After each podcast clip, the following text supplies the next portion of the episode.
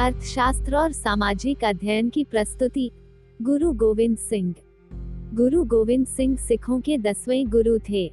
इसके अलावा वह एक दार्शनिक कवि और महान योद्धा थे। गोविंद राय के रूप में जन्मे वे नौवे सिख गुरु तेग बहादुर के बाद दसवें सिख गुरु के रूप में उभरे। गुरु तेग बहादुर को मुगल सम्राट औरंगज़ेब के आदेशानुसार सार्वजनिक रूप से सिर कलम कर दिया गया था क्योंकि उन्होंने इस्लाम में परिवर्तित होने से इनकार कर दिया था। इस अत्याचार के खिलाफ गुरु गोविंद सिंह ने खालसा नामक सिख योद्धा समुदाय की स्थापना की, जिसे सिख धर्म के इतिहास में एक महत्वपूर्ण घटना के रूप में चिन्हित किया।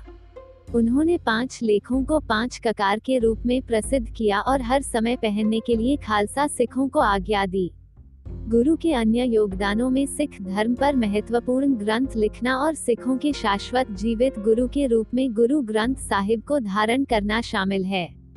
गुरु गोविंद सिंह का जन्म 22 दिसंबर 1666 को पटना में गुरु तेग बहादुर और उनकी पत्नी गुजरी के घर हुआ था।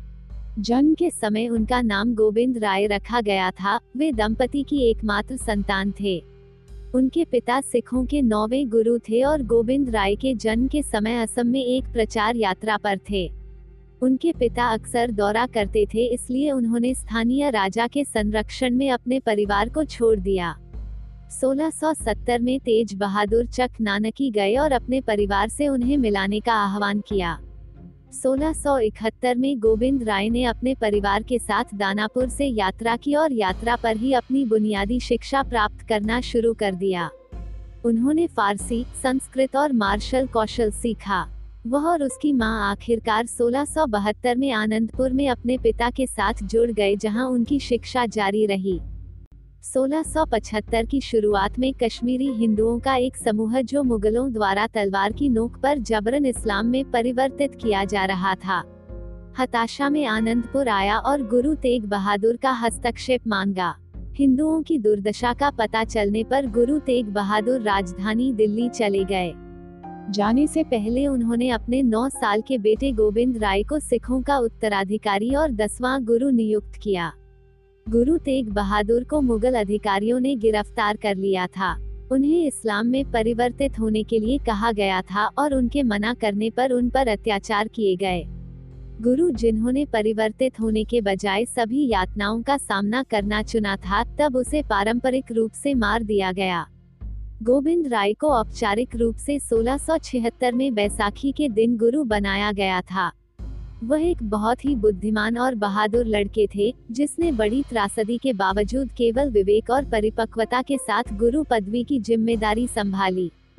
मुगलों के साथ तनावपूर्ण संबंधों को ध्यान में रखते हुए उन्होंने समर्पित योद्धाओं की एक मज़बूत सेना बनाने पर ध्यान केंद्रित किया, जो सभी मानवता की गरिमा की रक्षा के महान उद्देश्य के लिए लड़ते हुए अपने जीवन को खुशी से बलिदान करेंगे। उन्होंने सिखों के सभी अनुयायियों से बैसाखी के दिन 13 अप्रैल 1699 को आनंदपुर में एकत्रित होने का अनुरोध किया। मंडली में उन्होंने पानी और पातशाह पंजाबी मिठास का मिश्रण बनाया और इस मीठे पानी को अमृत कहा। उन्होंने तब स्वयंसेवकों के लिए कहा जो गुरु के लिए अपने जीवन का बलिदान करने के लिए तैयार हैं, वह खालसा से जुड़े। पाँच लोगों ने स्वेच्छा से खालसा को अपनाया और गोविंद राय ने इन पाँच आदमियों को अमृत दिलाया और उन्हें अंतिम नाम सिंह दिया। उन्होंने स्वयं अमृत भी लिया और गोविंद सिंह नाम अपनाते हुए एक बपतिस्मा प्राप्त सिख बन गए। कई अन्य पुरुषों और महिलाओं को भी सिख धर्म में दीक्षा दी गई। गुरु गोविंद सिंह ने तब फतवों के पाँच अनुच्छेदों की स्थापना की, जिन्होंने बपतिस्मा वाले खालसा सिखों की पहचान की। खालसा के पाँच प्रतीक थे, केश, जिसे सभी गुरु और ऋषि मुनि धारण करते आए थे, कंघा एक लकड़ी की कंघी, कारा एक धातु का कंगन, कचेरा, कपास का कच्छा, स्फूर्ति के लिए और कृपाण एक कटी हुई घुमावदार तलवार। खालसा आदेश की स्थापना के बाद, गुरु गोविंद सिंह और उनके सिख योद्धाओं ने मुगल सेनाओं के खिलाफ कई बड़ी लड़ाइयाँ लड़ी।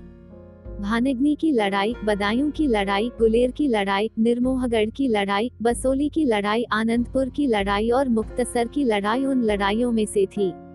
गुरु के दो बड़े बेटों सहित कई बहादुर सिख सैनिकों ने लड़ाई में अपनी जान गंवा दी। उनके छोटे बेटों को मुगल सेनाओं ने पकड़ लिया और उन्हें इस्लाम में परिवर्तित होने के लिए मजबूर किया। युवा लड़कों ने इनकार कर दिया और एक दीवार के अंदर ज़िंदा चुनवाकर उनकी हत्या कर दी गई। गुरु गोविंद सिंह ने अपने बेटों के दुखद नुकसान के बावजूद बहादुरी से लड़ाई जारी रखी। जब तक मुगल बादशाह औरंगज़ेब ने शासन किया, तब तक सिखों और मुगलों के बीच लड़ाई जारी रही। 1707 में औरंगज़ेब की मृत्यु हो गई और उसका बेटा बहादुर शाह सम्राट बन गया। बहादुर शाह गुरु गोविंद सिंह का सम्मान करते थे और उनके प्रवचनों में शामिल होते थे। हालाँकि, सरहिंद के नवाब वज़ीर खान को सम्राट और गुरु के बीच दोस्ताना संबंध पसंद नहीं थे और उन्होंने गुरु गोविंद सिंह की हत्या की योजना तैयार की। गुरु गोविंद सिंह ने सिख समाज में सभी कार्यकारी, सैन्य और नागरिक प्राधिकरण के लिए जिम्मेदार सभी आरंभ किए गए सिखों के सामूहिक निकाय खालसा की स्थापना की, जो सिखों को उनकी धार्मिक पहचान देता है। उन्होंने गुरु ग्रंथ साहिब की रचना पूरी की, जो भगवान के गुणों का वर्णन करने वाले भजनों, शब्द या बानी का संग्रह है। ग्रंथ में दस सिख गुरुओं की शिक्षाएँ हैं और उन्हें सिखों का पवित्र ग्रंथ माना जाता है।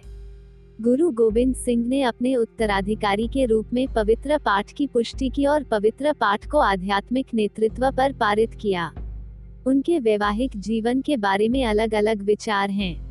कुछ इतिहासकारों का मानना है कि उनकी एक पत्नी, माता जीतो थी, जिन्होंने बाद में अपना नाम बदलकर माता सुंदरी रख लिया जबकि अन्य सूत्रों का कहना है कि उनकी शादी तीन बार हुई थी उनकी तीन पत्नियाँ माता जीतो, माता सुंदरी और साहिब देवी थीं। उनके चार बेटे थे अजीत सिंह, जुझार सिंह, जोरावर सिंह और फतेह सिंह 1708 में सरहिंद के नवाब वज़ीर खान ने दो पठानों, जमशेद खान और वासिल बेग को गुरु की हत्या के लिए भेजा।